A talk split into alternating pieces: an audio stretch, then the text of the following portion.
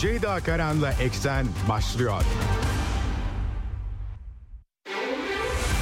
Dünya kadar mesele, dünyanın tüm meseleleri. Ceyda Karan Eksen'de dünyada olup biten her şeyi uzman konuklar ve analistlerle birlikte masaya yatırıyor. Dünyadaki meseleleri merak edenlerin programı Ceyda Karan'la Eksen hafta içi her gün saat 16'da Radyo Sputnik'te.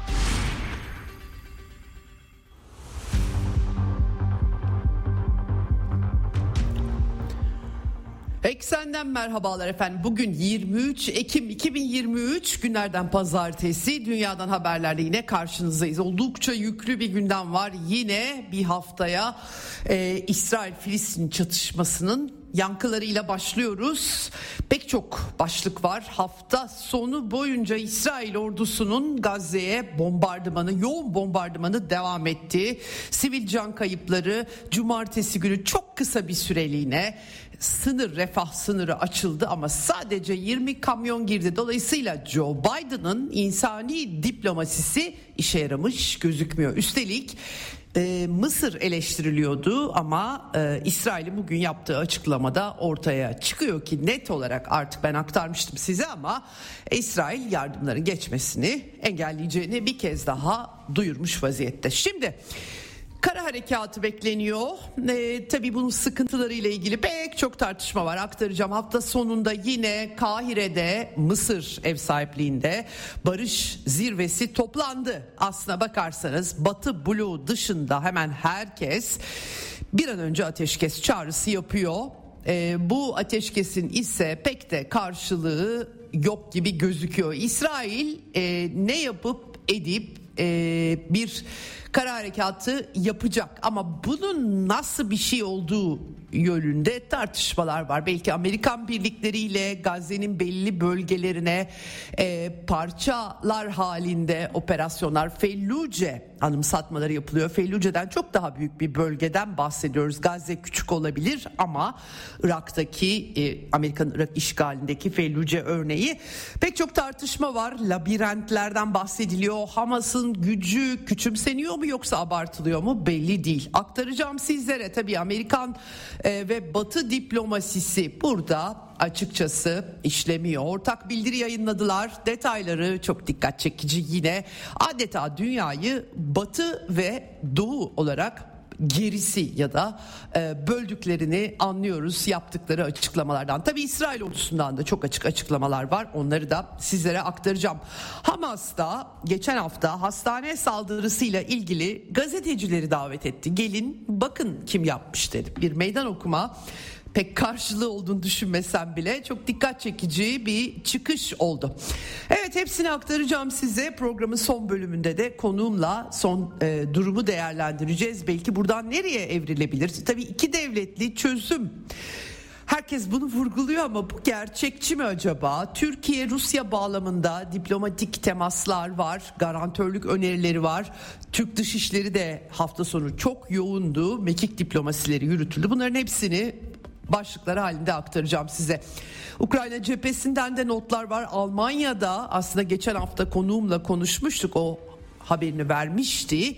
E, Alman solu yeni bir partileşme sürecine giriyor. Sarah Wagenknecht'in açıklamaları var. Bunları da aktarmaya çalışacağım sizlere. Eksenin e, e, sonlarına doğru aktaracağım. Büyük olasılıkla çok fazla vaktim kalmayabilir. Orta Doğu çok kapsamlı bir gündem teşkil ediyor. O yüzden hemen Frekanslarımızı tekrar edelim başlamadan önce. İstanbul'dan 97.8, Ankara'dan 96.2, İzmir'den 91, Bursa'dan 101.4 ve Kocaeli'nden 90.2 karasal yayın frekanslarımız bunlar. Bunun dışında bizi e, Sputnik Türkiye'nin web sitesi üzerinden cep telefonu uygulamasıyla Türkiye'nin her yerinden internet üzerinden dinleyebilirsiniz. Telegram hesabımızın da linki e, paylaşıldı arkadaşlarım tarafından e, Radyo Sputnik'e katılırsanız hem canlı yayınları hem de daha sonra kayıtları dinleyebilirsiniz. Dünyada ne olup bitiyor, kim ne diyor, nereye gidiyor öğrenmek isterseniz ekseni her gün dünyadan haberler e, ve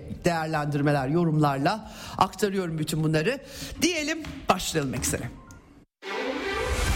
Dünya kadar mesele, dünyanın tüm meseleleri. Ceyda Karan Eksen'de dünyada olup biten her şeyi uzman konuklar ve analistlerle birlikte masaya yatırıyor. Dünyadaki meseleleri merak edenlerin programı Ceyda Karan'la Eksen hafta içi her gün saat 16'da Radyo Sputnik'te.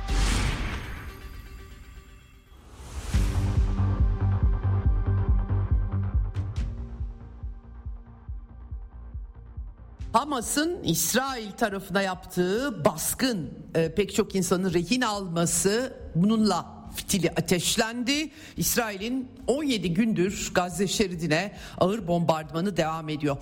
Dünyada pek çok insan tabii şaşkına döndü Hamas'ın bu e, operasyonu nedeniyle ve e, sivilleri de hedef alan bu operasyona kınamalar gecikmedi. Ancak hemen sonrasında İsrail hükümetinin büyük bir hışımla e, ayırt etmeden e, Gazze'ye yönelik giriştiği askeri eylemler de herkesi yine şok etmiş durumda. Tabi İsrailler nasıl yapacağız nasıl edeceğiz diyorlar.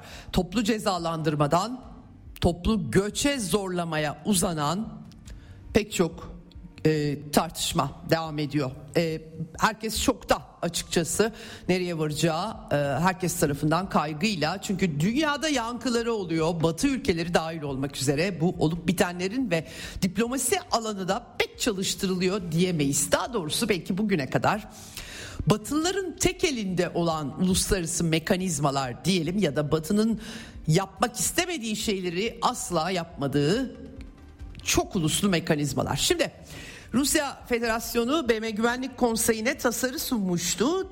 Daimi temsilci yardımcısı Dimitri Polyanski bu arada e, bir kez daha toplantı çağrısı yapacaklarını e, belirtti. Bizden başka kimse cesaret edemiyor diye geçtiğimiz hafta aynı zamanda çok da koordineli olduğu anlaşılacak bir biçimde Rusya ile Brezilya'nın tasarıları söz konusu olmuştu. BM'den ateşkes e, en başta insani yardımla alakalı fakat tabii Rusya tasarısını Amerikalılar veto ettiler. Amerikalılar ve batılı ortakları Fransa, Britanya, Japonya. Sonra Brezilya'da bir tasarı sundu. Brezilya tasarısında da Hamas kınanıyordu.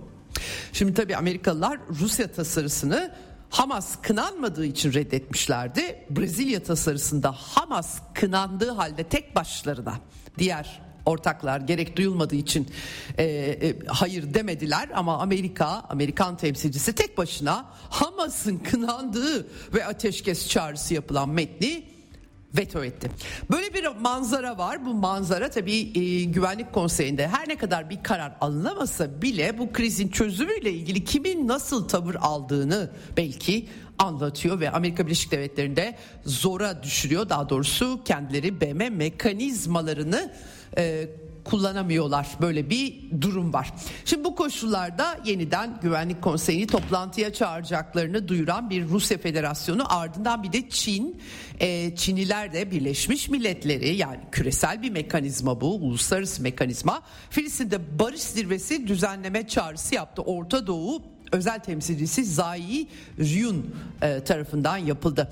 E, dedi ki Çin temsilcisi e, barış konferansı çağrısı yaparken hafta sonunda Kahire Barış e, Konferansı yapıldı. Birazdan aktaracağım sizlere e, detaylarını. Ama bundan daha etkili ve daha büyük ölçekli bir uluslararası barış konferansı gerekiyor dedi. Çatışmanın tırmanmasının Filistin sorununun göz ardı edilemeyeceğini ve unutulmaya terk edilemeyeceğini bir kez daha kanıtladığını söyledi. Kısır döngüden çıkış için tek yolun iki halk için iki devlet planına geri dönmek olduğunu söyledi. Şimdi herkes bu plandan bahsediyor ama tabii bunu nasıl somutlayacağını kimse e, bilmiyor. Böyle bir çerçeve var ortada. Şimdi buna karşılık bir de batılı liderler ABD, Britanya, Almanya, Fransa, İtalya ve Kanada'nın da liderleri bir video konferans toplantısı yaptılar. Bir çeşit zirve ve burada bir ortak açıklama. Açıklamada tamamen İsrail destekleniyor. İsrail'in terörizme karşı kendini savunma hakkını destekliyoruz deniliyor ortak bildiride. Sivillerin korunması için beşeri hukuka uyuma çağrısı yapılıyor böyle orta karar bir biçimde. E, Gazze'den ayrılmak isteyen vatandaşları desteklemek için yakın koordinasyon içinde olacaklarını kim ayrılmak istiyor kim nereye gidiyor ben anlayamadım açıkçası biraz çok acayip bir bildiri. Gazze'lilerin Gazze'den mi ayrılmalarını isteyip istemediği belirsiz. E, bu arada hafta sonunda e, Biden her ne kadar kendine mal etse de çok ilgisi olduğunu anlayamadım ben doğrusu. Çünkü hemen konuşmasına hemen sonra yani sanki Amerika'nın parmağı yokmuş gibi iki Amerikalı esiri insani sebeplerle bıraktılar. Ee, bu ortak bildiride tüm esirlerin bırakılması, insani yardım konvoylarının ulaşmasından duyulan memnuniyet sadece birkaç saatliğine açık kaldı. 20 kamyon gitti. Yani pek bir şey ulaşmadı ama memnuniyet dile getiriyorlar. Ee, ve çatışmanın yayılmasını önlemek, Orta Doğu'da istikrarı korumak için yakın diplomatik koordinasyonun devamı. Politik çözüm uzun süreli barış için çalışacak. Hiçbir şey yok içinde. Sıfır. Hiçbir somut öneri yok. Ee, barış konferansı yok, şu yok, bu yok. Ee, aynı muğlaklıkta ama İsrail'in kendini savunma hakkı var. Doğal tabii ki Birleşmiş Milletler üyesi İsrail bir devlet.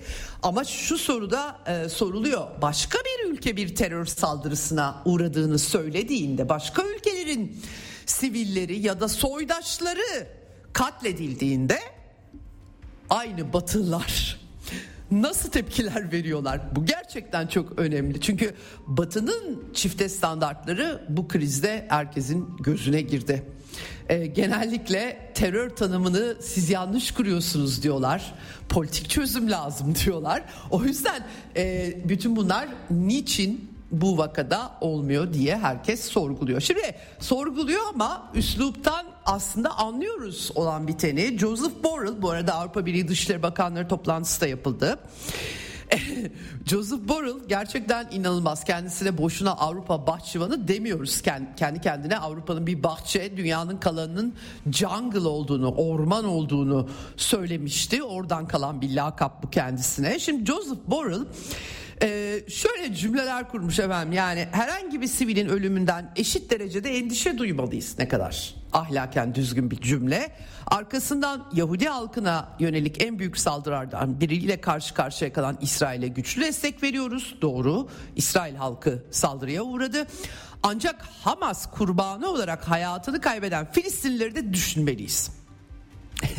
Filistinliler de Hamas kurbanı oldu şimdi. Şimdi ben e, açıkçası ben e, Hamas'ın daha önce Amerikalılarla ve İsrail'le birlikte Orta Doğu'daki maceralarını iyi hatırladığım için doğrusu bu çifte standartların sadece ve sadece batıda olmadığını da farkında birisi olarak konuşuyorum doğrusu söylemek gerekirse. Türkiye'de çünkü şöyle bir şey var.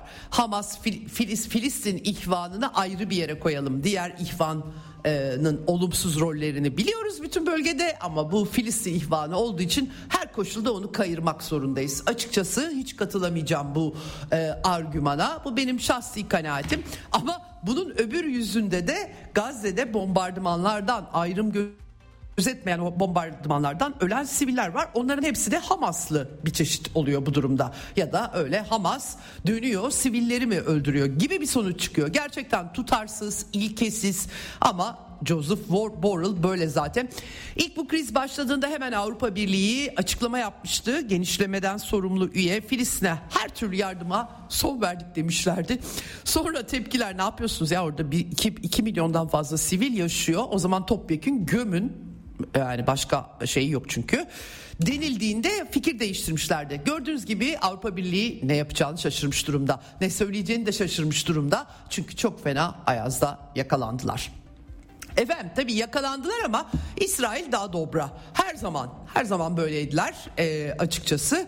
E, yapacaklarını da yapıyorlar. Hiç böyle Avrupalılar gibi affedersiniz biraz belden aşağı olacak ama kıçları başları ayrı oynamıyor. En azından bunu söyleyebiliriz. Tabii ki son derece propaganda cephesinde onlar da çalışıyorlar ama en azından Avrupalılar gibi olmadıklarını söyleyebiliriz. Şimdi Avustralya'da da bütün dünyanın dört bir yanında olduğu gibi protestolar var. Bu konuda Jonathan Conricus İsrail savunma güçleri İsrail ordusunun basın sözcüsü Avustralya medyasına konuşmuş ve e, demiş ki yani protestoları oluyor. Bunlar İsrail'e karşı nefret dolu insanların katıldığı şeyler.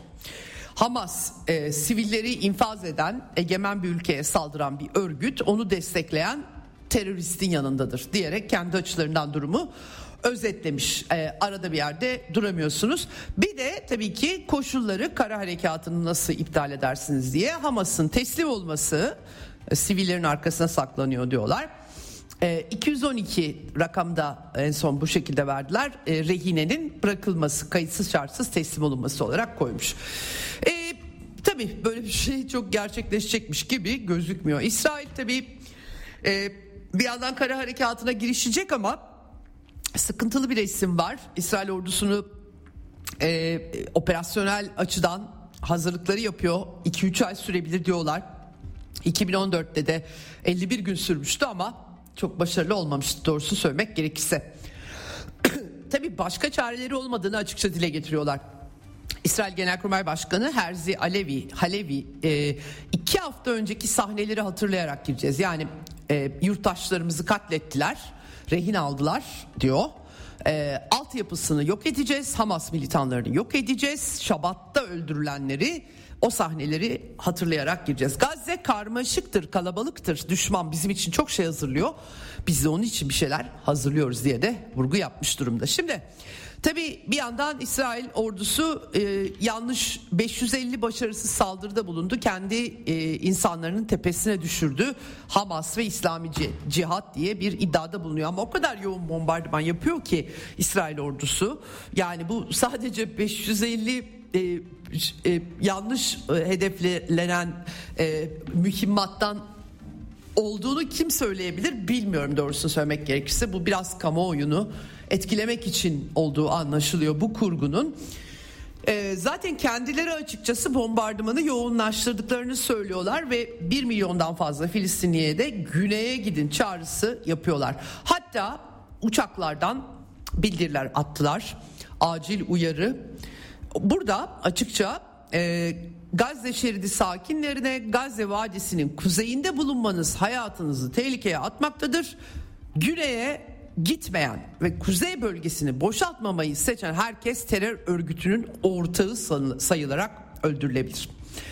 Yani tabii bu e, hakikaten e, büyük bir sıkıntılı bir manzara doğrulamış ordu sözcüsü bu bildiriler sızınca İsrail bu durumda toplu sürgün ve bu bağlamda etnik temizlik politikası uyguluyor anlamına geliyor. Batılı lügattan yola çıkarak söylüyorum bunları. Batılılar böyle diyorlar çünkü.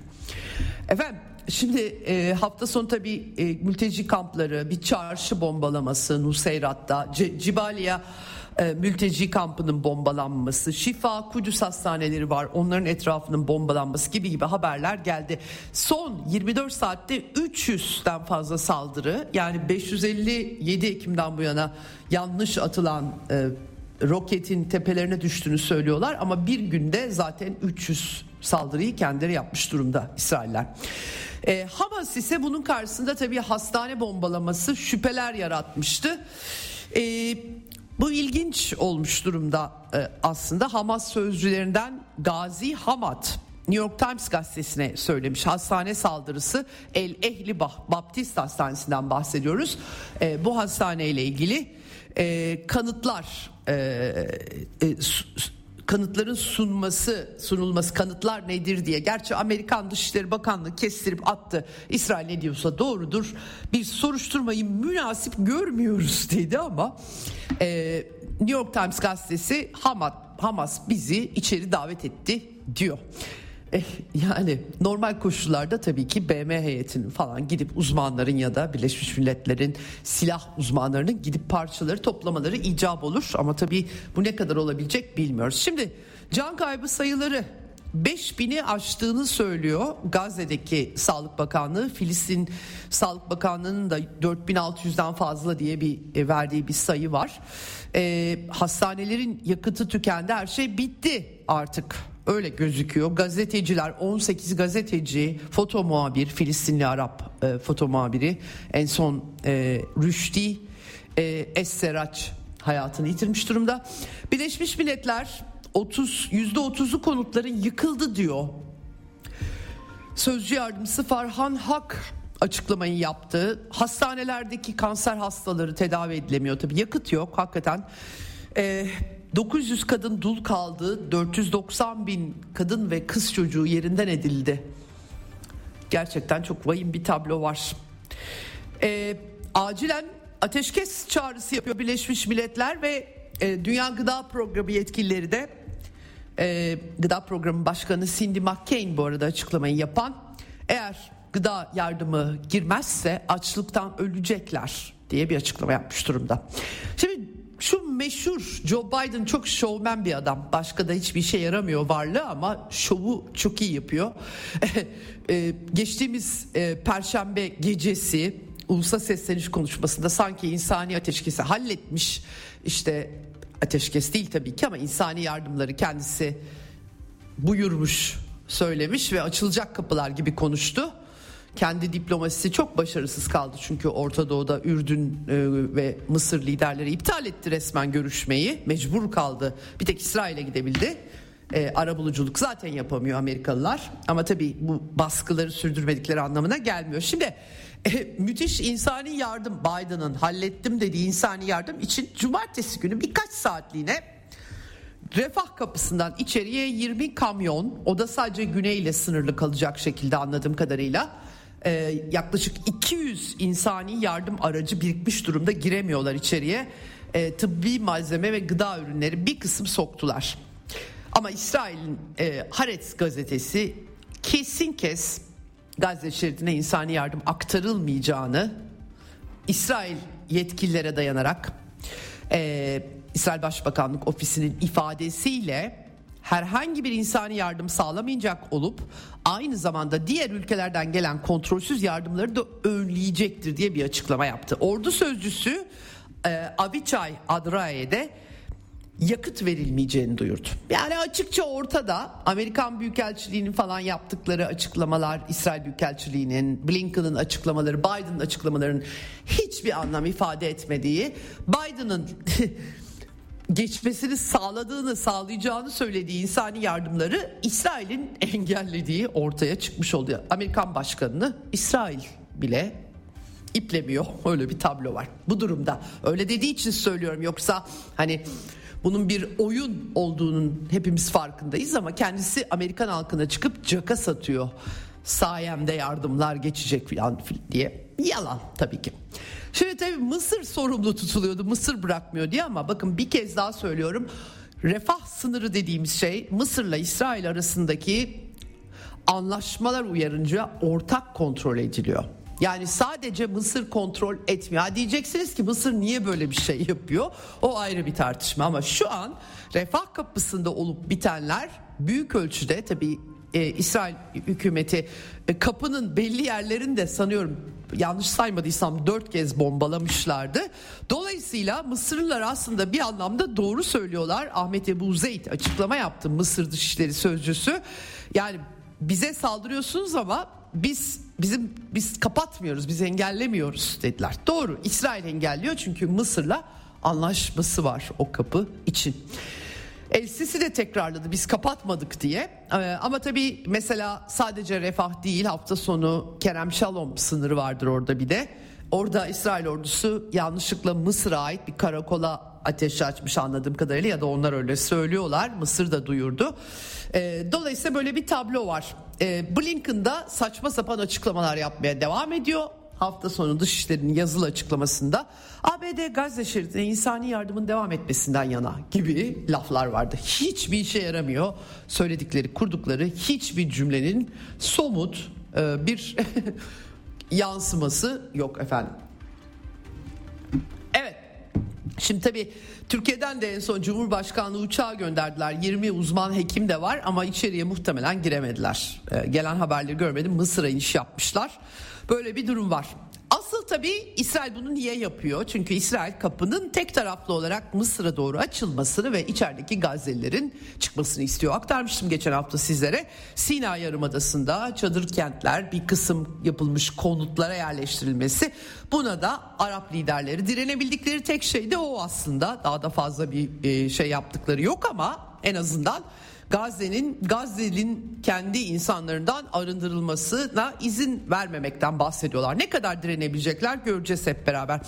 El Arabi El Cedid gazetesi örneğin Mısır'ın Gazze halkının Sina çölünün kuzeyine taşınmasından kaçınılması karşılığında Gazze şeridi içerisinde 3 kilometre refahta yani refah bölgesindeki alanda bir kamplar bir takım kamplar kurulmasını önermiş. Yani bu tabii enteresan bir durum. E, belki de bir noktadan sonra İsrail e, Gazze şeridini de ikiye bölüp kuzey kısımlarını tamamen yaşanmaz alana çevirip o zaman da yine olan olacak olan o şeridin de iki parçaya bölünmesi bir parçanın gitmesi ki burada mayın tarlaları yüksek duvarlar yani aşılamaz geçilemez bir takım planlar yapıldığı söyleniyor ama önce kuzeyin tabi temizlenmesi gerekiyor o nasıl olacak onu beraber göreceğiz. Ee, bütün bu krizde Hamas tabi bu terör baskını sırasında sivilleri de kaçırmıştı askerleri de kaçırmıştı İsrail askerlerini. Ee, 210 rehine listesine göre e, ölen 307 e, İsrail askeri ailelerine haberler verilmiş. Tabi değişiyor rakamlar nasıl bu kadar e, tam olarak saptayamıyorlar onu da anlayamıyorum. Hafta sonunda İzzettin El Kasım Tugayları iki İsrail e, iki Amerikalı esiri bıraktı. Judith Ranan ve kızı Natalie e, bu yaptığımız ABD'ye ve dünyaya Biden ve onun faşist yönetiminin asılsız olduğunu göstermek içindir diye de bir açıklama yapmışlar. Evet e, kapı sınırda karşılanmış bir şekilde. Tabi İsrail'de Hamas kendini dünyaya insani nedenlerle esirleri serbest bırakan bir örgüt olarak tanıtıyor ama gerçekte bebekleri, çocukları, kadınları, yaşlıları esir tutan cani bir terör örgütü diye e, bir açıklama yapmış durumda. İki esiri daha bırakmak istemişler İsrail'le esiri. E, Kas, e, Kasım İzzettin El Kasım Tugaylar öyle söylüyor. Sözcüsü Ebu Ebu Ubeyde ama İsrailler reddetmişler bunu. İlginç. Şimdi hakikaten esirler, rehinelerin durumu gerçekten çok e, kötü. Çünkü kendilerini çok düşünen olmadığı anlaşılıyor. Ne Hamas tarafında ne İsrail ne Amerikalılar, yabancılar da var aralarında. Tabi İsrail'de bu arada gösteriler düzenleyen insanlar var. Onlar da çaresiz. İsrail büyük bir e, öfke nöbetiyle e, sert misillemelere kamuoyunda elbette e, Netanyahu hükümetini çok eleştiriyor İsrailler ama öte yandan da bir yandan da kayıpları geri gelsin isteyenler rehinelerin aileleri çaresiz bir vaziyette ve onlara daha az onlar seslerini çok daha az duyurabiliyorlar gibi bir hisse kapılıyorum doğrusunu söylemek gerekirse. Savaş tam, tam tamları daha güçlü çalıyor çünkü. Hamas çok açık bir biçimde sivilleri aslında bıraka, bırakabileceklerini iki esir bıraktıktan sonra ama İsrail askerlerinin akıbetinin bu çatışma sona ermeden çözülmeyeceğini tartışmayacaklarını söyledi. E, gen, e, İsrail askerler yani tabii askeri boyuttan baktığımız zaman evet bu anlaşılır olabilir ama o zaman diğer sivilleri niye bırakmıyorlar sorusu sadece iki sivil ya da işte dört bırakmak istemişler. E, bunu da Usame Hamdan Hamas'ın üst düzey yöneticisi dile getirmiş. Refah kapısı kalıcı olarak açılmalı, yakıt ulaştırılmalı. İşgale kalkışırsa İsrail 7 Ekim'de yaşananlar bunun yanında basit kalacak diye de bir tehdit savurmuş durumda. Katar tabi burada rehinelerle ilgili işleri Katar üzerinden İhvan'ın kasası konumundaki Katar yürütüyor.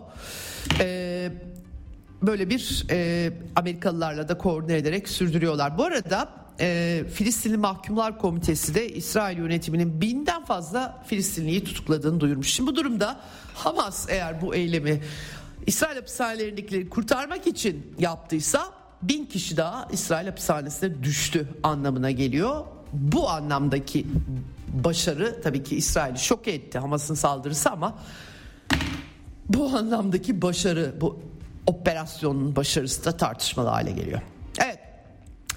Hafta sonu diplomasi ayağında gelişmeler var. Kahire'de e, Filistin meselesi tartışıldı. 35 ülke, 4 kurum, Afrika Birliği, Avrupa Birliği, Arap Birliği, Birleşmiş Milletler hepsi katıldılar. Mahmut Abbas topraklarını bırakmayacaklarını Filistinlerin dile getirdi. Antonio Guterres, BM Genel Sekreteri ateşkes ve rehinelerin bırakılması çağrısı yaptı. Kabusu sona erdirmek için harekete geçilmesini istedi. Ürdün Kralı Abdullah ve Mısır liderleri burada en çok Araplar adına sesi çıkanlar. Ürdün Kralı 2. Abdullah bir, an önce ateşkes bitmeli derhal. İnsani yardım ulaştırılmalı. Filistinlilerin zorla yerinden edilmesi hepimizin kırmızı çizgisi demiş. Enteresan Ürdün sert çıkışlar yapıyor ama diyeceksiniz tabii nüfusun üçte ikisi Filistinlilerden oluşuyor Ürdün'ün.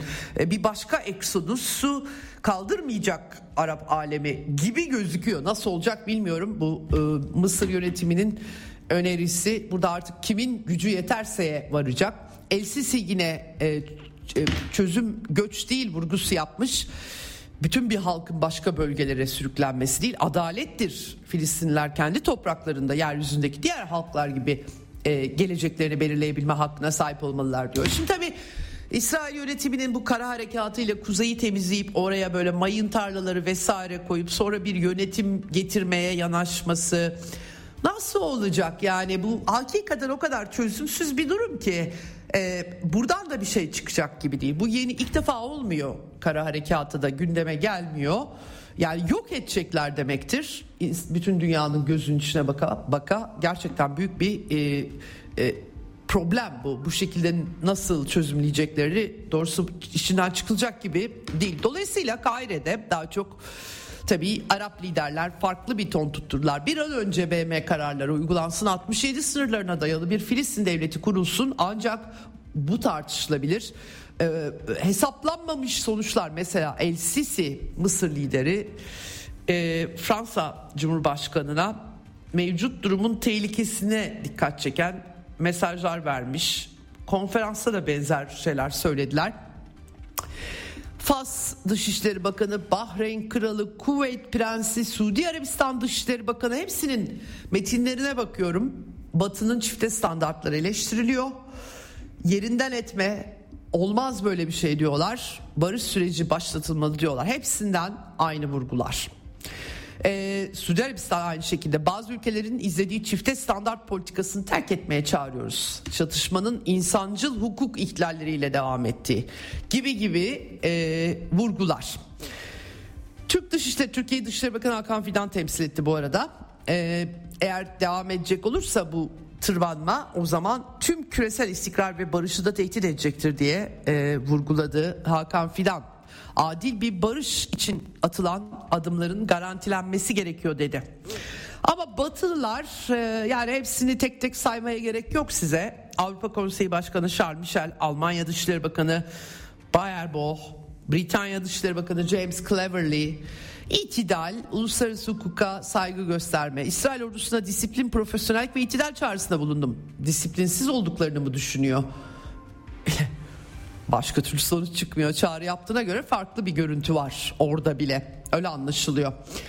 Efendim e, İran Dışişleri Bakanı Abdullahian e, durumu bölge artık barut fıçısı diyerek dile getirmiş. Tabi Amerika'yı eleştiriyor İran. İsrail'in de Amerika'nın vekil gücü olduğunu söylüyor. Ve hastaneler, camiler, kiliseler, sivil yerleşim alanları bombalanıyor. Amerika silah verdiği için bunlar oluyor. Açıkça vekalet savaşı yürütüyor ABD. Bugün bölge artık barut fıçısına dönmüş durumda. Soykırım ifadelerini kullanıyorlar. Ya yani Batı'da bu soykırım meselesi özellikle topluca bir e, bir gruba mensup insanların sadece işte Holokost'tan yola çıkarak değil, onların yaşadıkları topraklardan topluca sırf kimlikleri nedeniyle sürülmesinden ötürü hakikaten Amerikalı bir takım profesörler, araştırmacılar, uzmanlar da soykırımın geçerli sayılabileceğini söylüyorlar. Ya ben daha özel bir tanım olması gerektiğini düşünüyorum. Yani katliam da çok mu az bir şey oluyor. Ee, bilmiyorum. Bu bunlar çok siyasi kavramlar.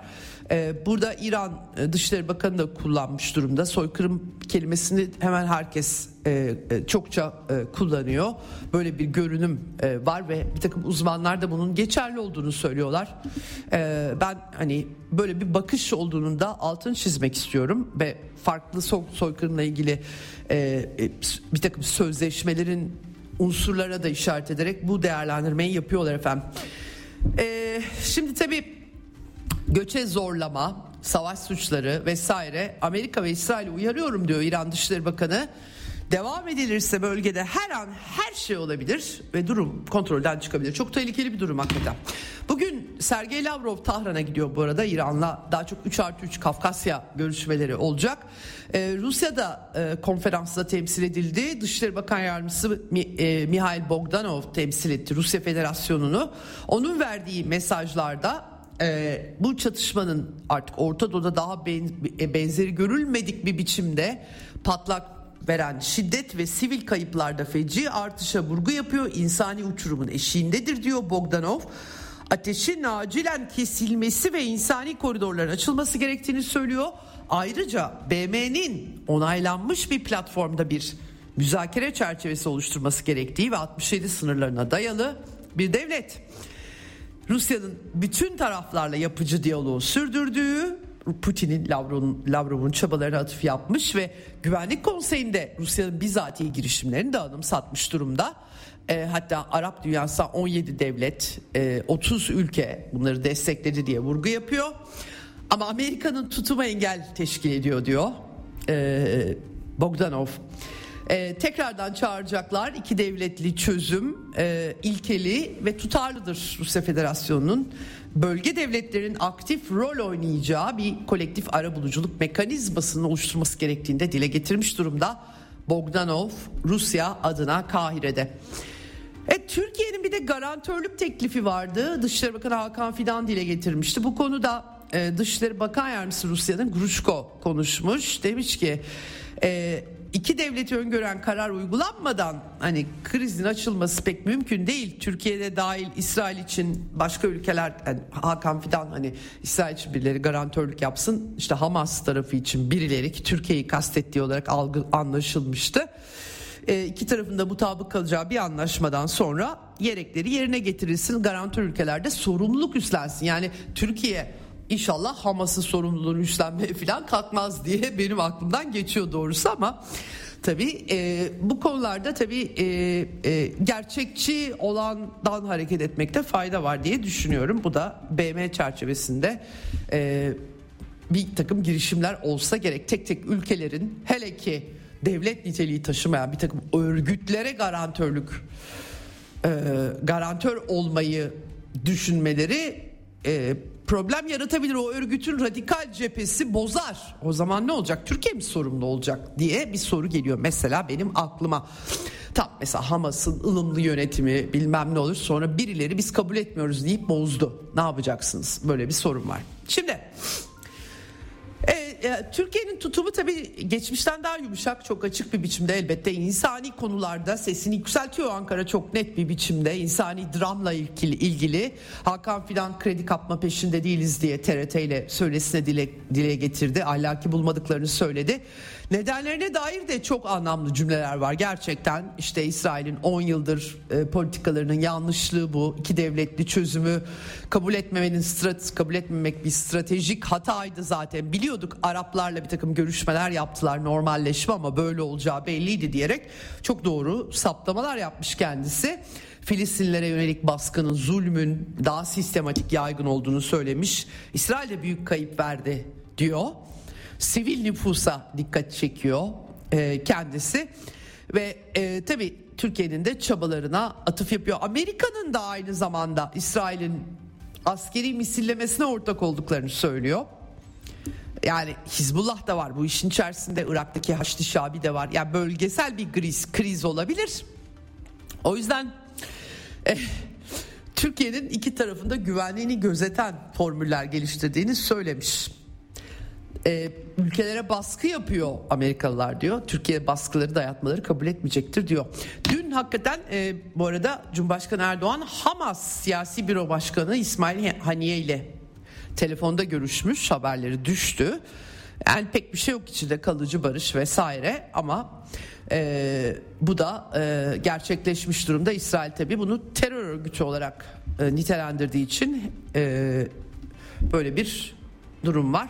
Şimdi Cumhurbaşkanı sadece o değil Zelenski ile de görüşmüştüm da nedenini bilmiyorum ne alakası var Ukrayna ile Orta Doğu'nun onu da çözemedim doğrusu ama herkesle görüşmüş zaten. Uganda Cumhurbaşkanıyla da görüşmüş. Dolayısıyla Zelenski ile de görüşmüş tabi Maldivler Cumhurbaşkanıyla da görüşmüş Cumhurbaşkanı. Mümkün olduğunca çok ülkeyle bir diplomasi yürütüldüğünü anlıyorum bundan. Ee, NATO Genel Sekreteri ile görüşmesinde Gazze'deki vahim duruma, e, insan hakları ihlallerine dikkat çektikten sonra batılı ülkelerin tutumlarını eleştirmiş. E, Cumhurbaşkanlığı İletişim Başkanlığı'ndan açıklama bu yönde yapıldı.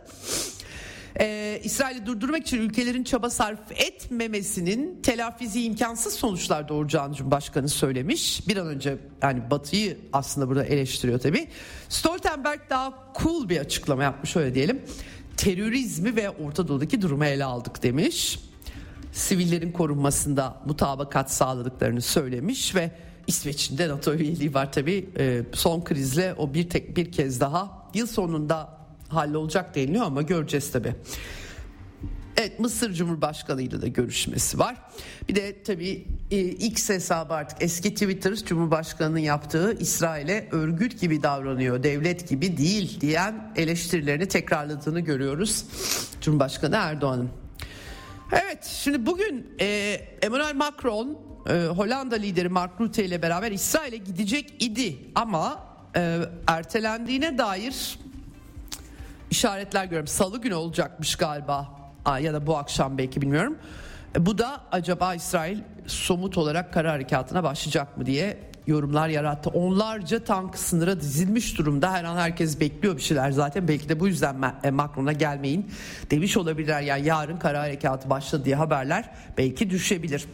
Kahire'de e, tabii Batılıların da e, diplomasi yürüttüğünü gördük. İtalya Başbakanı bilhassa Giorgia Meloni hem Mısır hem Filistin liderleriyle görüşmüş. O da acil insani ihtiyaçların araştırılması vurgusu yapmış. İtalyan Savunma Bakanı Crosetto'nun enteresan bir açıklaması var.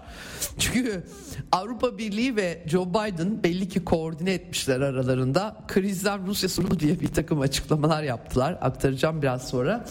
İtalyan Savunma Bakanı'na sormuşlar. O da demiş ki Putin sadece gözlem yapıyor. Diğer ülkeler Filistinliler ve Hamas ile oynadı. Rusya değil diye bir yorum yapmış. Çok ilginç hakikaten bu. Evet şimdi böyle de dünyada her şeyi etkiliyor gerçekten büyük bir İslamofobi yaratıyor. Ee, batı toplumlarında yaşayan Müslümanlar açısından sıkıntılı bir görünüm yaratıyor. İsveç Göç Bakanı Hamas'a sempati besleyen kişiler sınır dışı edilebilir diye açıklama yapmış durumda.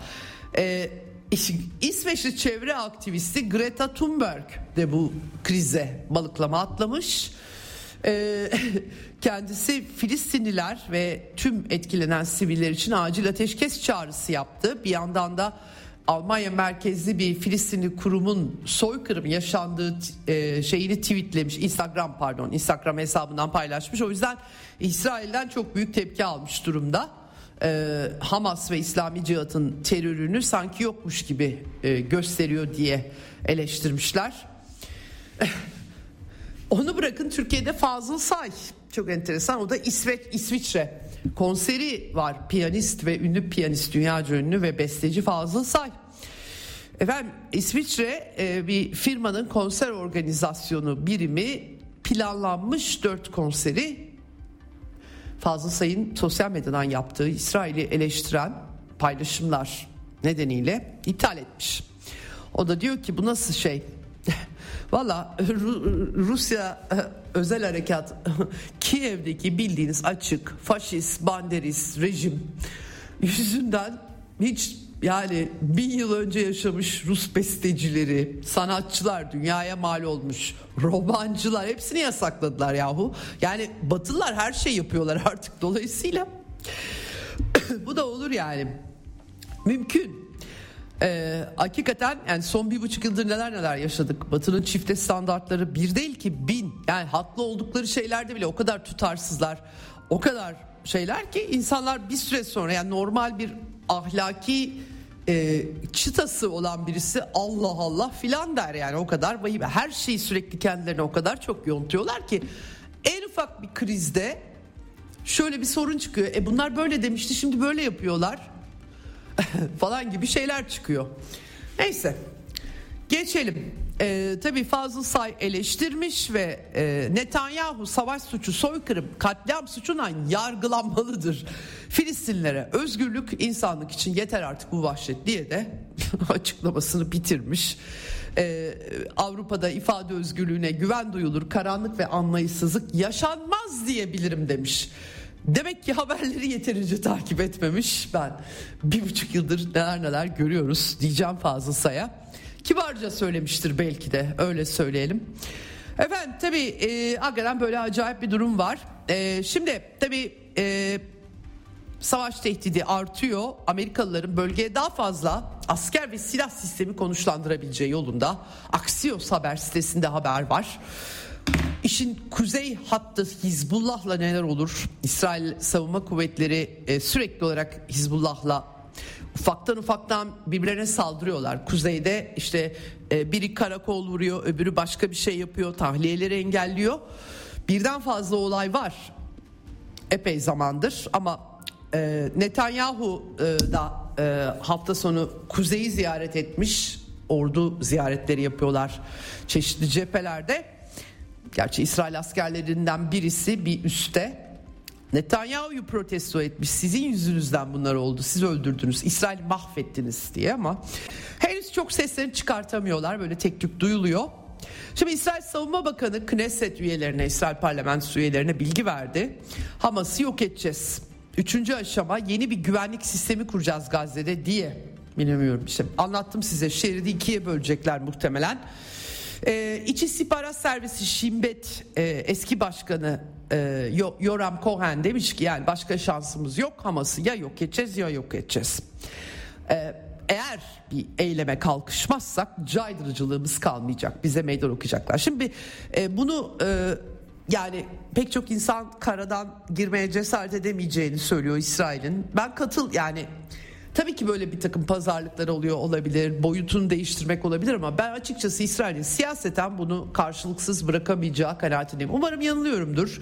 Başka yollar bulunur ama e, çok ağır bir saldırı ve e, İsrail ordusu perişan oldu. Gerçekten eğer bunu böyle sineye çekerlerse e, bir daha e, hiçbir şekilde kimse ciddiye almaz. E, o yüzden e, çok ben şey görmüyorum. E, kara harekat yapılmayacak.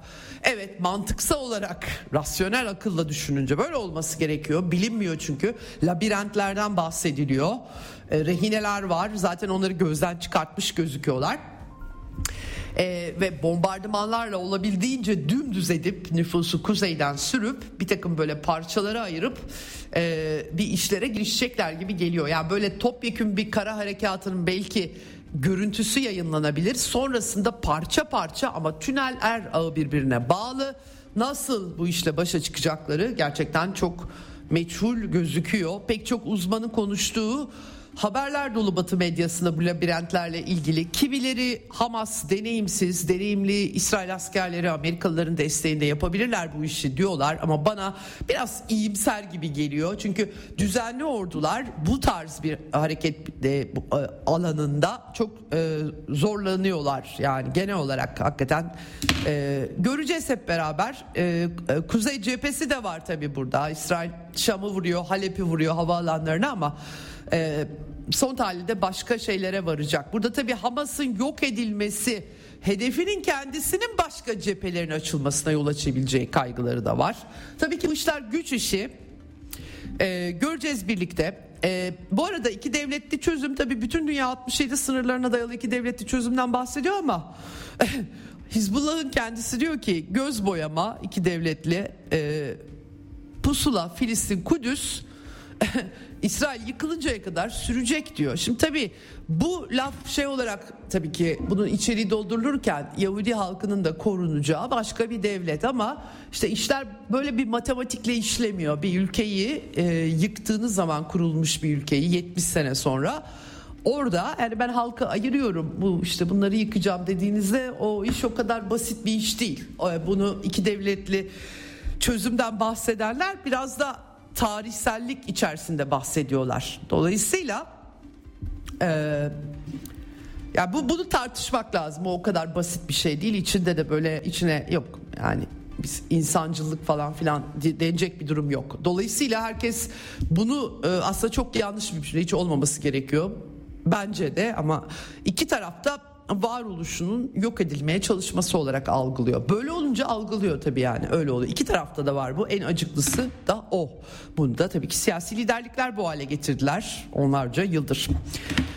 Evet şimdi ee, Burada Amerikalılar ne yapacaklar? Pentagon şefi Amerikan Savunma Bakanı Lloyd Austin ABC News'a konuşmuş ve demiş ki eğer herhangi bir ülke veya örgüt bu çatışmayı genişletmeye çalışıyorsa önerim şudur bunu yapmayın. Kendimizi savunma hakkımız var ve gerekirse bunu yapmaktan çekineceğiz. Amerika dünyanın her yerinde kendini savunur gördüğünüz gibi. Ee, uzakta bir yerde, diğerde olmanın rahatlığıyla konuşan bir e, güç, işgale uğramamış bir güç. Daha ziyade işte yerli halkı sürmüş bir güç olarak Amerika Birleşik Devletleri tabii vaktiyle insanlık tarihinin her yerinde benzer şeyler var tabii ki bir tek Amerikalılar değil. Efendim e, ne demeye çalışıyor? Yani Lübnan'ı, Suriye'yi her yeri vururuz, bombalarız, yok ederiz. Öyle gözüküyor başka türlü anlamıyorum e, doğrusu. Nasıl kontrol altına alacaklar o zaman onu bilmiyoruz tabii ki. E, Anthony Blinken ise daha açık konuştu hafta sonu en sonunda dün NBC kanalına yanılmıyorsam yanlış görmediysem dün Sanırım iki şeyi anladık. Statikoya geri dönemeyiz. Onlar da Hamas'ın yaptıklarını tekrarlayabileceğiz. Statikoya geri dönemezler. Yani diyor ki İsrail ordusu da alacak burayı. Yani böyle böyle bir Gazze olmayacak diyor açıkça. Hiçbir şey değişmiş değil yani. Yeni bir şeyler bulmak gerekiyor. Ya bu konuda yeni bir şeyler bulmak konusunda en son isim tabii Anthony Blinken olabilir. Amerikan diplomasisinin en büyük tarihsel çöküşünü Anthony Blinken'ın Dışişleri Bakanlığı'nda Amerikalılar yaşıyorlar. E, kontrol altına alma niyeti de yok İsrail'in diyor. İşte anladığım kadarıyla 30 kilometrelik mayın tarlaları, çitler bütün şehri yıkıp dümdüz edip herhalde bunu kastediyor olsa gerek başka bir şey gelmiyor aklıma çünkü benim başka ne yapılabilir öyle bir sahada? Yani toplam zaten uzunluğu o kadar. İşte onu yarıya bu 15 kilometrelik çitler, mayın tarlaları bütün Gazze şehrinin yok edilmesi anlamına geliyor. Köylerin vesaire. Filistin nüfusunda şimdi yaşadıkları yerin yarısı kadar Mısır'a, Ürdün'e süremezlerse tıkacaklar. Yani Blinken'ın sözleri bu anlama geliyor. Başka bir türlü anlamak mümkün değil. Evet Biden da konuşmuş. Ne kadar değerli konuşması onu bilmiyorum ama yani öyle biraz demans hastalığı da olduğu için herkes şüpheyle yaklaşıyor tabii. Evet Suudiler İsrail'i tanımak istediği için Hamas saldırdı diye böyle bağış toplantısında artık Amerikalılara ne söylersem olur diye düşündüğü için konuşmuş böyle bir şey.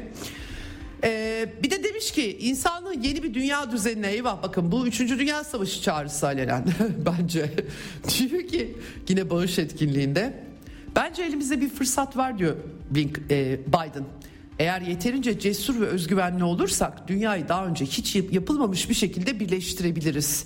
Savaş sonrası dönemde oldukça iyi işleyen bir 50 yıl geçirdik ancak şimdi kaybettik.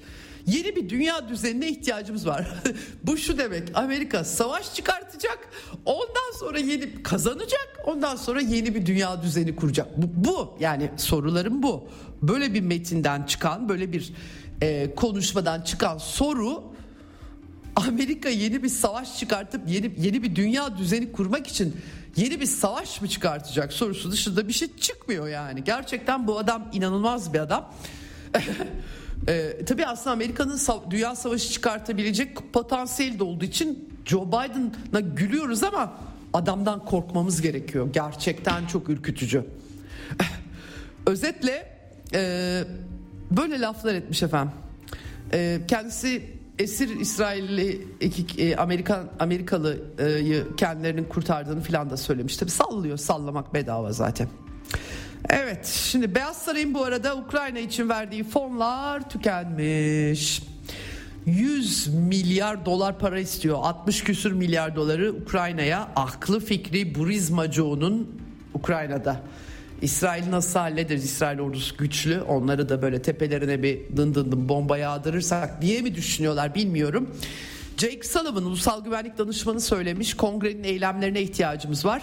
Ee, fırsat bu fırsat İsrail'le fonları Ukrayna fonlarını birleştirip ikisini birden Ukrayna'ya direnen kongre üyelerine önüne paslamış durumdalar. Tabii ki bu konuda tartışmalar devam ediyor Amerika'da ama yani bilemiyorum ne kabul ederler muhtemelen. Savaşa geldi mi hemen birleşiyorlar. Ee, Biden bu arada Rusya'ya saldırmak için Hamas olayını fırsat bildi. E, von der Leyen'le sanıyorum önceden anlaşmışlar ne söyleyeceklerini. Rusya ve Hamas koskoca nükleer silahlı Sovyetler Birliği'nden bütün mirası devralmış Rusya devleti Hamas'la aynı kefeye konulu verdi. Böyle dünyada hani böyle çocuk masalları oluyor. O öcü evladım o kötü tukaka falan böyle, böyle bir görünümdeler. Bu batı liderleri e, akıl fikir izan kalmadığı için insanları aptal herhalde zannediyorlar. Ulusal sesleniş konuşmasını aktarmıştım Joe Biden'ın size. Von der Leyen'i aktarmamıştım. Hudson Enstitüsü'nde konuşmuş o da.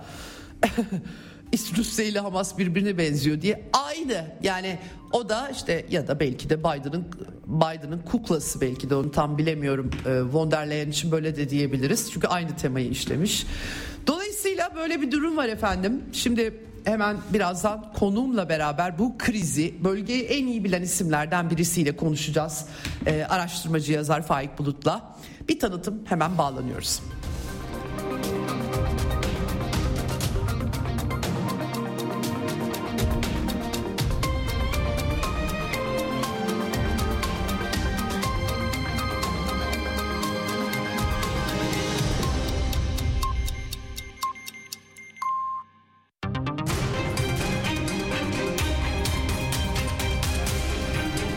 Radyo Sputnik. Anlatılmayanları anlatıyoruz. Ceyda Karan'la Eksen devam ediyor.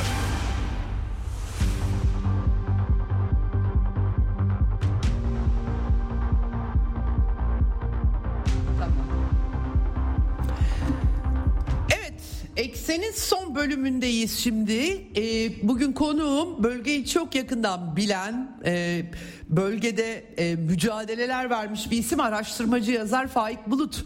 Hoş geldiniz yayınımıza. Çok teşekkür ediyorum katıldığınız için. Estağfurullah, hoş bulduk. İyi yayınlar.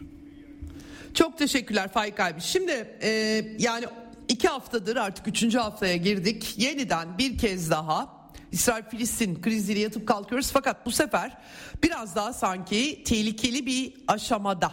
Katılır mısın yoksa bu krizde geçmişte 10 yıllardır olduğu gibi e, yeniden bir kez daha kontrol edilebilir e, bir duruma ulaşacak mı? Hangi bedellerle? E, öncelikle bu krizle ilgili senin analizini e, rica edeceğim. Nasıl görüyorsun? Yani kuşkusuz her çatışma bir şekilde kontrol edilebilir ama bu çatışma belli ki biraz e, kontrollü olmakla birlikte kontrolsüz gidiyor.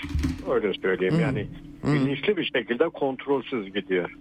E, onu özellikle e, belirtmek isterim. Kontrolsüz gitmenin e, nedeni e, Netanyahu'nun her ne kadar yalanladıysa da savaş hukukuna uymayacağız. Yerle bir edeceğiz Gazze'yi efendim Hamas'ı paramparça edeceğiz, hiçbir şey bırakmayacağız demesi. Bu şu demek yani e, no man land yani hiç insan olmayan bir Hı. toprak haline getirecekler Gazze'yi. Bu belli. Hı Yani belini kırmayı hı. düşünüyorlar tabii. Bu hı. E, bu bir müddet devam eder. Bir, biraz önce birkaç saat önceydi zaten bu İsrail Savunma Bakanı da şey söylemişti yani bu uzun sürebilir yani haftalar bir ay iki ay üç ay falan da sürebilir evet. diye kara hareketi. Evet.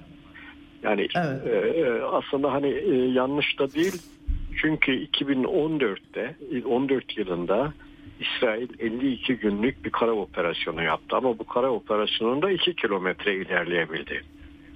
Evet. Şimdi e, o günden bugüne İsrail'le kendine göre bir savaş, şehir şehirde çatışma anlamında, şehir çatışmaları anlamında onun da kendine göre hı hı. bir e, taktiği, belki geliştirmiş bir taktiği vardır.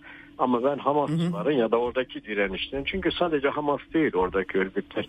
Bunu söyleyeyim belli sol örgütler de var. Marksist örgüt var. İslami cihat var vesaire vesaire birkaç mevzide yani siperde çatışan var mı? Ama bunlar hı hı. E, bu örgütler e, daha fazla gördüğüm kadarıyla e, kara operasyonu veya İsrail'le çatışmalardan tecrübe edindiler. Artı yani e, Hizbullah'ın bunlara aktardığı belli tecrübeler var. E, dolayısıyla hmm. belli direnişin yani e, kara operasyonunun havadan bombalamanın, karadan bombalamanın çok e, yani dehşet olacağını biliyoruz zaten de görüyoruz. Yani okullar, kiliseler evet. vesaire bunlar artık saymayan bir insanlık suçu işleniyor. Bu tamam. Ama e, kara operasyonuna direşin de çok daha fazla e, olacağını, daha mukavemetli olacağını, dirençli olacağını düşünüyorum. Onu bir İsrailli yine askeri emekli uzman geçen gün emekli generaldı. Değil yani sonuçta bir subay olması, asker subay olması. Dedi ki ya biz e, geçmiş şeylerden anladık ki e, yani İsrail şeyi kontrol edemiyoruz Hamas'a. Bir bakıyorsunuz tünellerden çünkü bir yerin altı var bir yerin üstü var. Yani tünelleri de sayarsan bir yer üstünde bir şehir var bir de yer altında şehir. Bir bakıyorsun birden çıkıyor bize vuruyor geçiyor biz haberimiz bile olmuyor evet. diyebiliyordu. Evet. Dolayısıyla evet. böyle bir şey. Şimdi bu neye bağlı? Yani bir Arap ülkeler toplandı. Evet Mısır topladı. Türkiye dahil birkaç Arap ülkesi topladı. Sonuç bildirisi falan yayınlanmadı. Malum sonuç bildirisi de İsrail'in kınanmasını istemeyen belli kesimler vardı. Devletler vardı. Yani bu burada bütün suçun Hamas'a yüklenmesi isteyen bir tavır vardı. Bir Arap ülkeleri huzurları bozuldu bu normalleşmeden ötürü. Yani İsrail ile Abraham anlaşması gereği normalleşmeler güzel yaşanırken hani cicimayı falan olurken birden evet. bu iş bu iş çıktı. Bunlar huzursuz. İster istemez bunlar bir şekilde devreye girmek isterler Hamas'ı ikna etmek için. Yani bir çatışmasızlık ara. Mısır zaten hani zaten başında ekonomik, siyasi bir sürü sorun var. Ayrıca da bir Gazze sorunu İsrail ona yüklemek istiyor. Özellikle o 2,5 milyonu. Evet ee, onu soracağım Faik abi. E, Araplara özel olarak soracaktım. Sen yakından takip ediyorsun biliyorum. Şimdi şöyle bir sıkıntı var. E, çok e, Ürdün'le Mısır e, ya ellerinden çok fazla bir şey gelmiyor tabii Filistin meselesi ya da işlerine de gelmiyor olabilir ama öte yandan da kendi ulusal güvenliklerini de ilgilendirdiği için bu konu. Açıkça benim görebildiğim kadarıyla Amerika'nın desteğiyle İsrail Gazze'yi ya ikiye bölüp hani Güney Gazze kalacak ya da mümkünse e, Ürdün ve e, Mısır'a akıtmak istiyor. Buna da direniyorlar. Şimdiye kadar kırmızı çizgi diye e, Kral Abdullah'ın özellikle ve El Sisi'nin çok sert açıklamaları oldu. E, Arap cephesi ama bir yandan da müzakereyi de sürdürüyorlar. E, Amerikan baskılarına e, karşısında bu direnişleri e, ne kadar sürdürebilir sence? gerçekten direnebilirler mi kendilerini ilgilendirdiği için Filistinlilerin sürünmesi Gazze'lilerin e, nasıl bakmak lazım e, Arap medyasındaki analizler dahil nasıl görünüyor e, sana Arapların konumu?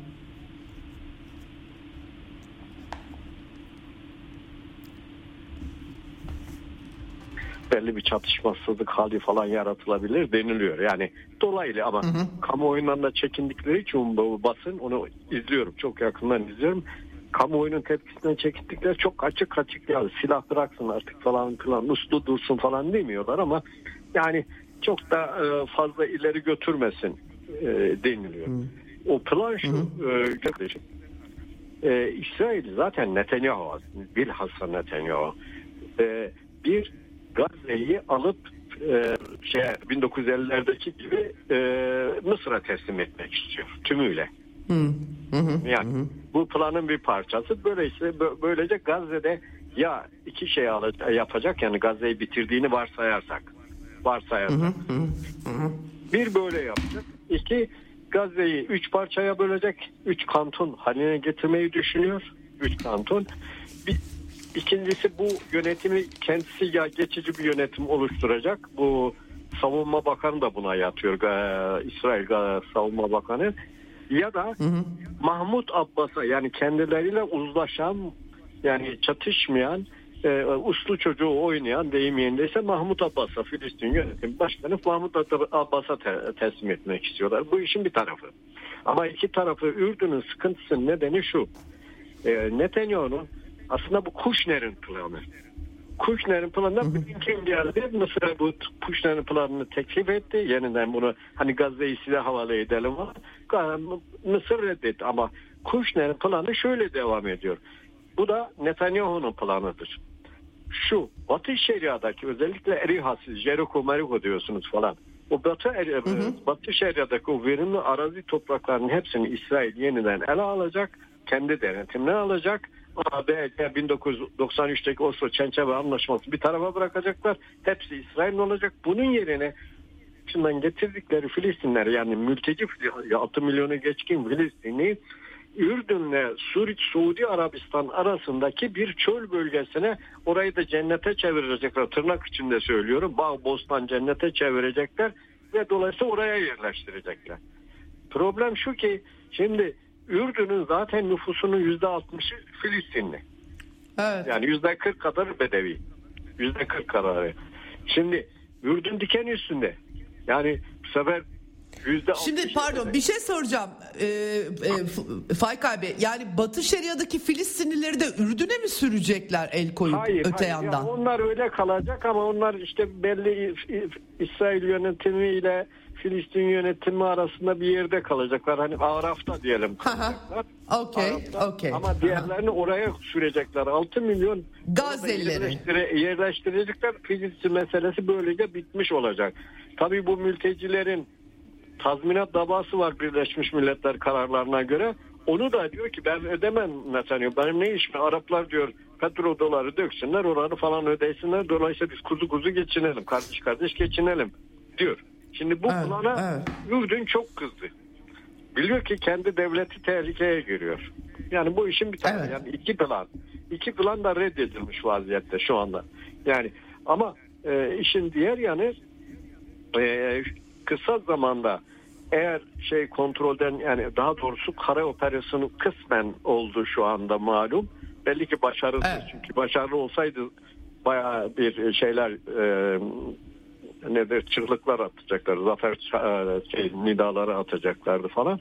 Şimdi o dolayısıyla kara operasyonu habire ertelendi ama belli ki 3 aşamada bu kara operasyonu yapacaklar ve Kızıl Gazze'yi 3'e bölecekler. Şimdi daha uzarsa eğer savunma bakan dediği şey böyle sürüncemeli bir savaş. E, çünkü e, asimetrik yani dengesiz güçlerin dengesiz olduğu bir bölgede aynı dengede olmadığı yerde bunlar ucu açık satmalardır. E, iki ayda devam evet. eder, üç ayda devam eder, bir senede devam eder e, falan. Ama e, Netanyahu'nun şöyle bir şeyi var. Hazır bu uçak gemileri falan gelmişken ben şunu bir kuzeyden eğer Gazze'yi biraz halledersem biraz yani biraz kontrol altına alırsam e, kuzeydeki cephe yani Lübnan cephesine şeye yükleneceğim. E, Hizbullah'ı kışkırtacağım. Onu intihara sürükleyeceğim e, diye bir e, şey tezi var. Yani bu tez olursa tabii felaket orada olur. Ben orada İran'ın fiilen işin içine karıştıracağını düşünüyorum. Şu anda İran'la Hizbullah çok Öyle temkinli, dav- te- temkinli davranıyorlar. Hmm. Onu söylemiş olayım. Fakat her halükarda yani kaçınılmaz olursa girecekler. Fakat İran'a yani İran'ın bizzat bunlar İran'a karadan operasyon yapmak yerine zaten İran'ın hem Rojava dediğimiz Kürtlerin bulunduğu bölgede hem Deir Zor dediğimiz bölgede hem şeyde e, Suriye'de 531 kadar üssü var, karargahı var İran'ın düşünün. Yani dolayısıyla Suriye'nin kendi topraklarında 531 kadar falan karargah üssü, kışlası, batarya şeyler, batarya mevzileri falan şey e, füze bataryalarının bulunduğu konuşulan yerler falan var.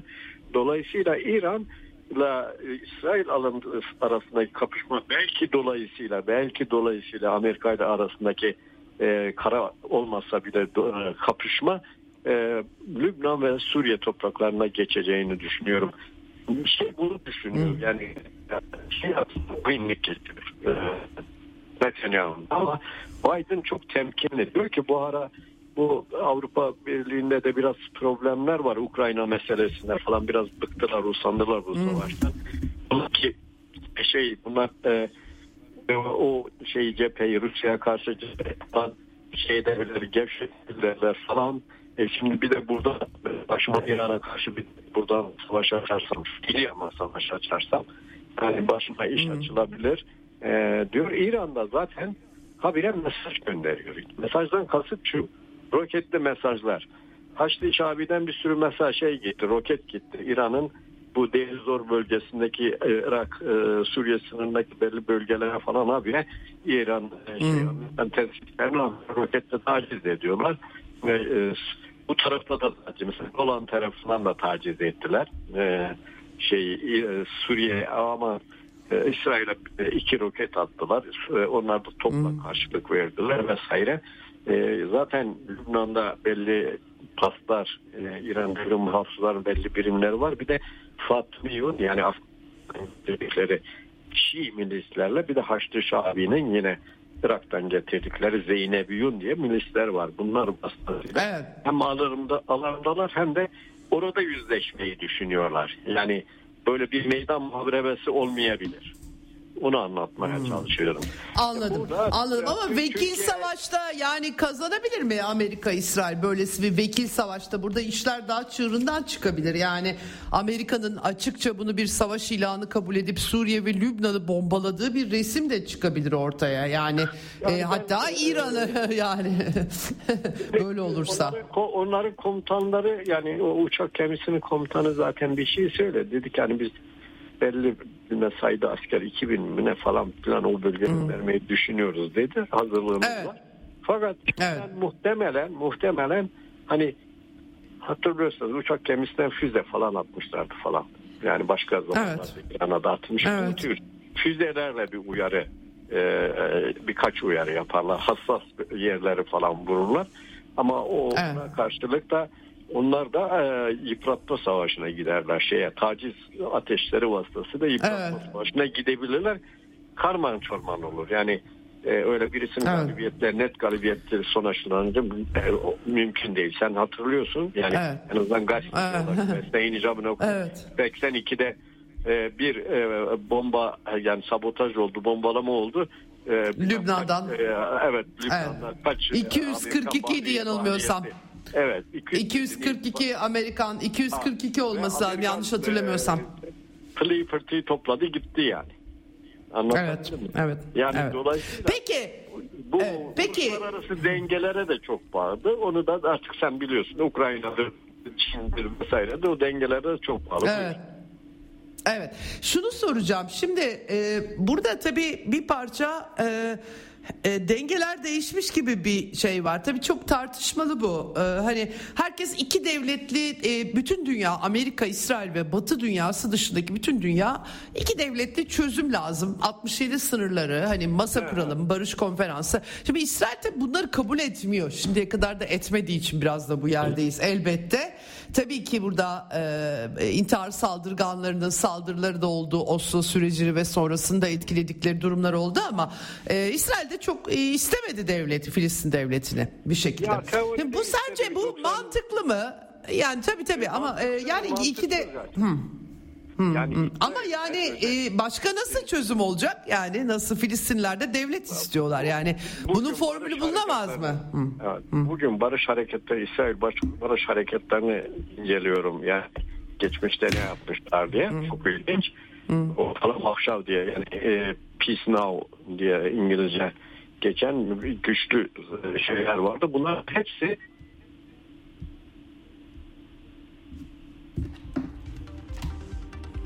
Evet bir kesinti oldu galiba arkadaşlar.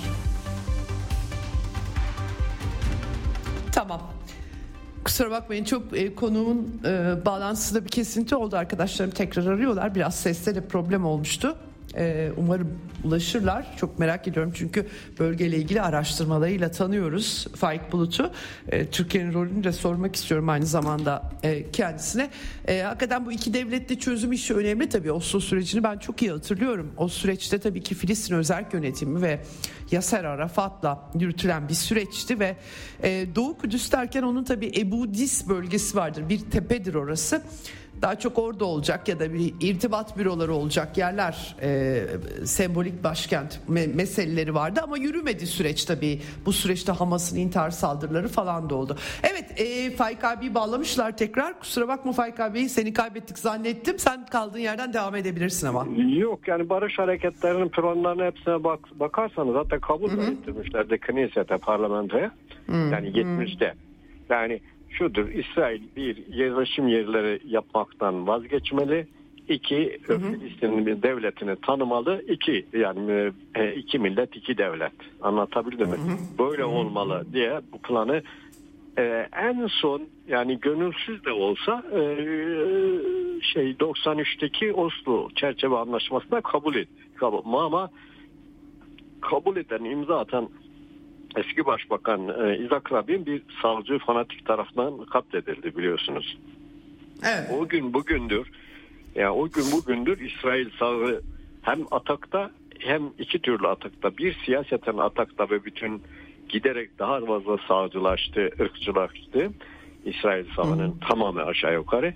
E, nispeten daha makul düşünen, rasyonel düşünen hani o eski işçi partisi e, İsrail'in e, e, bu Şimon Perizler'de İzak Şimon Periz. e, Ra- e, Evet. Rama, Rabinler'de falan.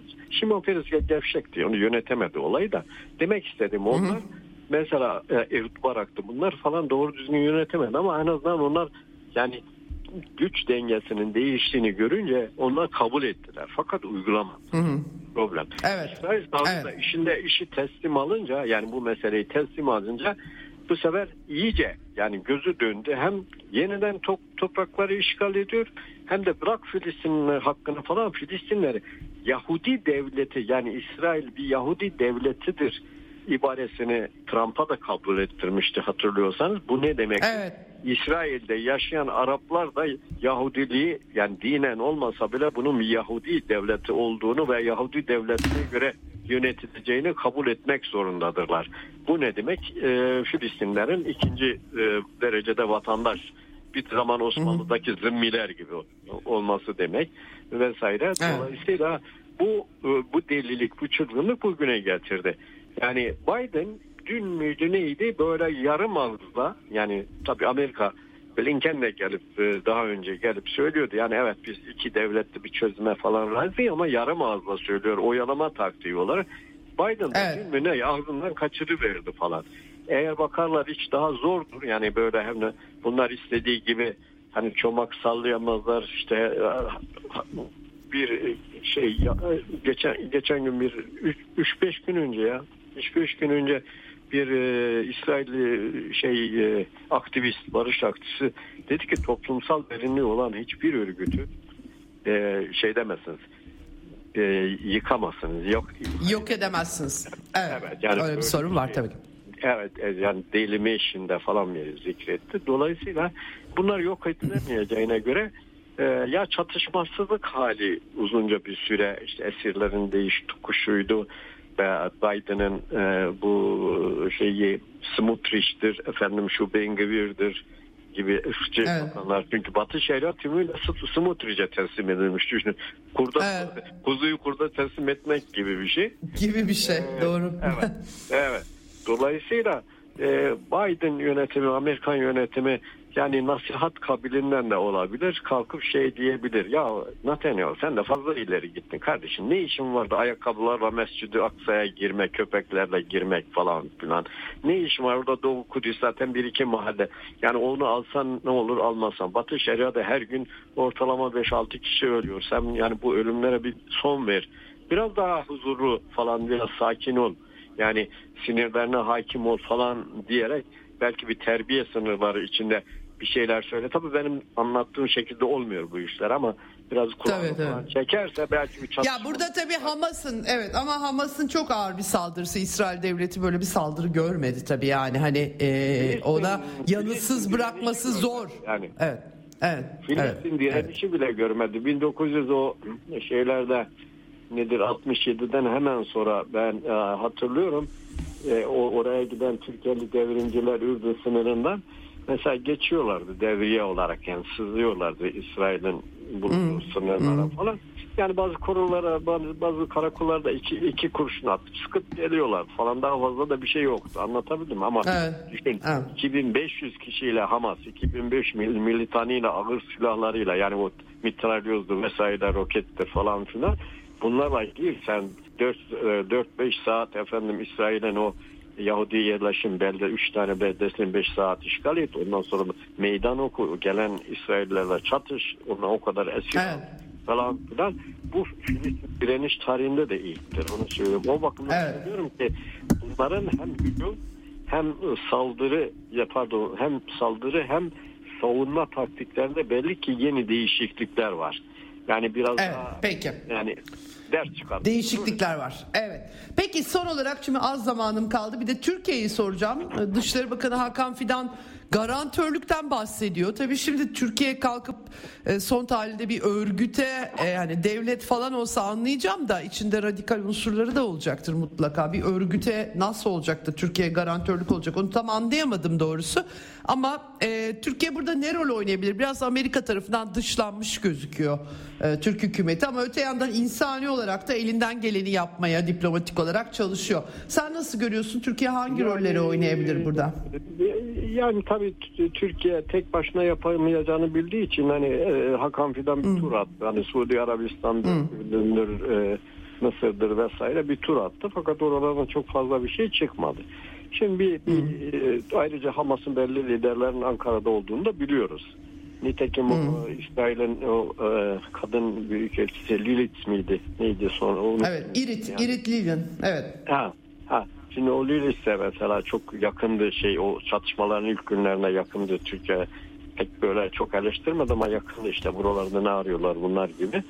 E, dolayısıyla bir e, o, o örgütün hamisi rolünde zaten dünya gözünün dünyanın gözünde hamisi rolünde. Yani hı. E, din kardeşlerinin ötesinde bir şey. Evet. E, fakat ben garanti yani kefil olabilir mi olabilir bu yani bu şey de öyle yani onu sana söyleyeyim Mısır'da mesela İsrail'de falan e, İsrail'le dolaylı Hamas görüşmeler olduğunda Mısır kefil olabiliyor. Ben burada yani uluslararası şey tahammülde de böyle bir şey yok diyemiyorum. Mısır oluyordu kefil ben kefilim. Yani herhangi bir şey olursa ben ama, şey yaparım. Ama Mursi yönetimi dışında benim hatırladığım Mısır hükümeti hiç Hamas'a birebir kefil olmadı. Kolaylaştırıcılık yapsa da dikkat ettiler. İsrail'le savaşın içine girmek istemedikleri için herhalde. bir Mursi dönemi. Evet. Yok Mursi dönemi de başka bir dönemi de yani e, evet. Mısır e, Bunlar sözlü mutabakattır öyle söyleyeyim. Bunlar evet tabi tabi tabi tabi tabi. Sözlü olabilir tabi yani biz ha, yapacağız. Abi biz böyle yapalım ama yani dışarısız falan derim. Evet. evet. Anladım. Türkiye'nin bunu yapmasında da bir abeslik yok. Fakat Türkiye e, ilkin e, malum hem İsrail yerine yardan neserden olmak için İsrail'i kaybetmemek istiyor. Hamas'ı da kırmamak evet. istiyor falan. evet. dal tavsiye etti. Fakat son e, hava Türkiye'de de hava da biraz böyle batılı medyanın biraz da etkisinde şöyle cani Hamas, şöyle bilmem ne Hamas, şöyle terörist böyle falan diyeyim. Son şey iki gün üç gün sonra Türkiye'de hava döndü. Yani medyada hmm. hava döndü. Dikkat edersen sen hani şey Tabii. olduğu için de yakından takip ettin. Yani en bilmem ne televizyonuyla başladı e, vermeye veriştirmeye ki haklı yani İsrail'in o e, yani. vahşet, vahşetini ve böyle olunca e, şimdi popülist bir e, lider pragmatist bir lider ne yapar nerede e, pazar iyi ise revaçta şey varsa pazarda malını satmaya evet. bakar evet. öyle bir tavır aldı ve yetmedi şeye yani İsrail'e. İsrail'e daha sonra verdi verişti. Ama önce Biden'a senin ne işin var buralarda ey bilmem ne ey bilmem ne ey bilmem ne. Ondan sonra da bu sefer ya çoluk çocuk öldürdün mü hastane bilmem ne yapar mı falan diye bu verdi veriştirdi İsrail'e. Halbuki bu çatışma başlamadan önce Netanyahu Türkiye'ye gidecek. Bu da Kudüs'e gidecek hatırlıyorsan ziyaret. Evet evet bekliyordu evet yani doğru. Dolayısıyla Hı. Türkiye bence bu haliyle yani son tavrıyla bir de e, Hakan Fidan hala eski çalıştığı kurumun e, söyleminiz keskin yani savaşçı söylemini bırakmış değil. Henüz bir diplomatik şey dili iyi kullanamıyor. Hmm. O da öyle bir e, hmm. sert hmm. çıkış yaptı. Bu sert çıkışta baya bir e, yani diplomatik açıdan e, epeyce bir e, insanlar, diplomatlar buradan e, dudak büktüler. E, hmm. tıpkı Blinken'in gelip Dışişleri Bakanı olarak gelip e, şeye gidip İsrail'e gidip ben esas olarak aynı zamanda bir Siyonist olarak demem demesi gibi bir gaf. Öyle söyleyeyim. Hmm. Dolayısıyla diplomasi, bu, bu diplomasi hmm. ince işlerdir. Yani bu tür evet. e, hatalar yapıldığında e, en az İsrail'in nezdinde ya bunlar zaten Hamasçıydı. Geçmişte de bakmayın hmm. şimdi aramız iyileşecekti ama yine huylu huyunu evet. döndü falan derler. Evet. Peki çok teşekkür ediyorum Faik abi değerlendirmeleri için. Hep beraber izleyeceğiz, göreceğiz bakalım nereye varacak. Çok sağ ol. Çok teşekkür.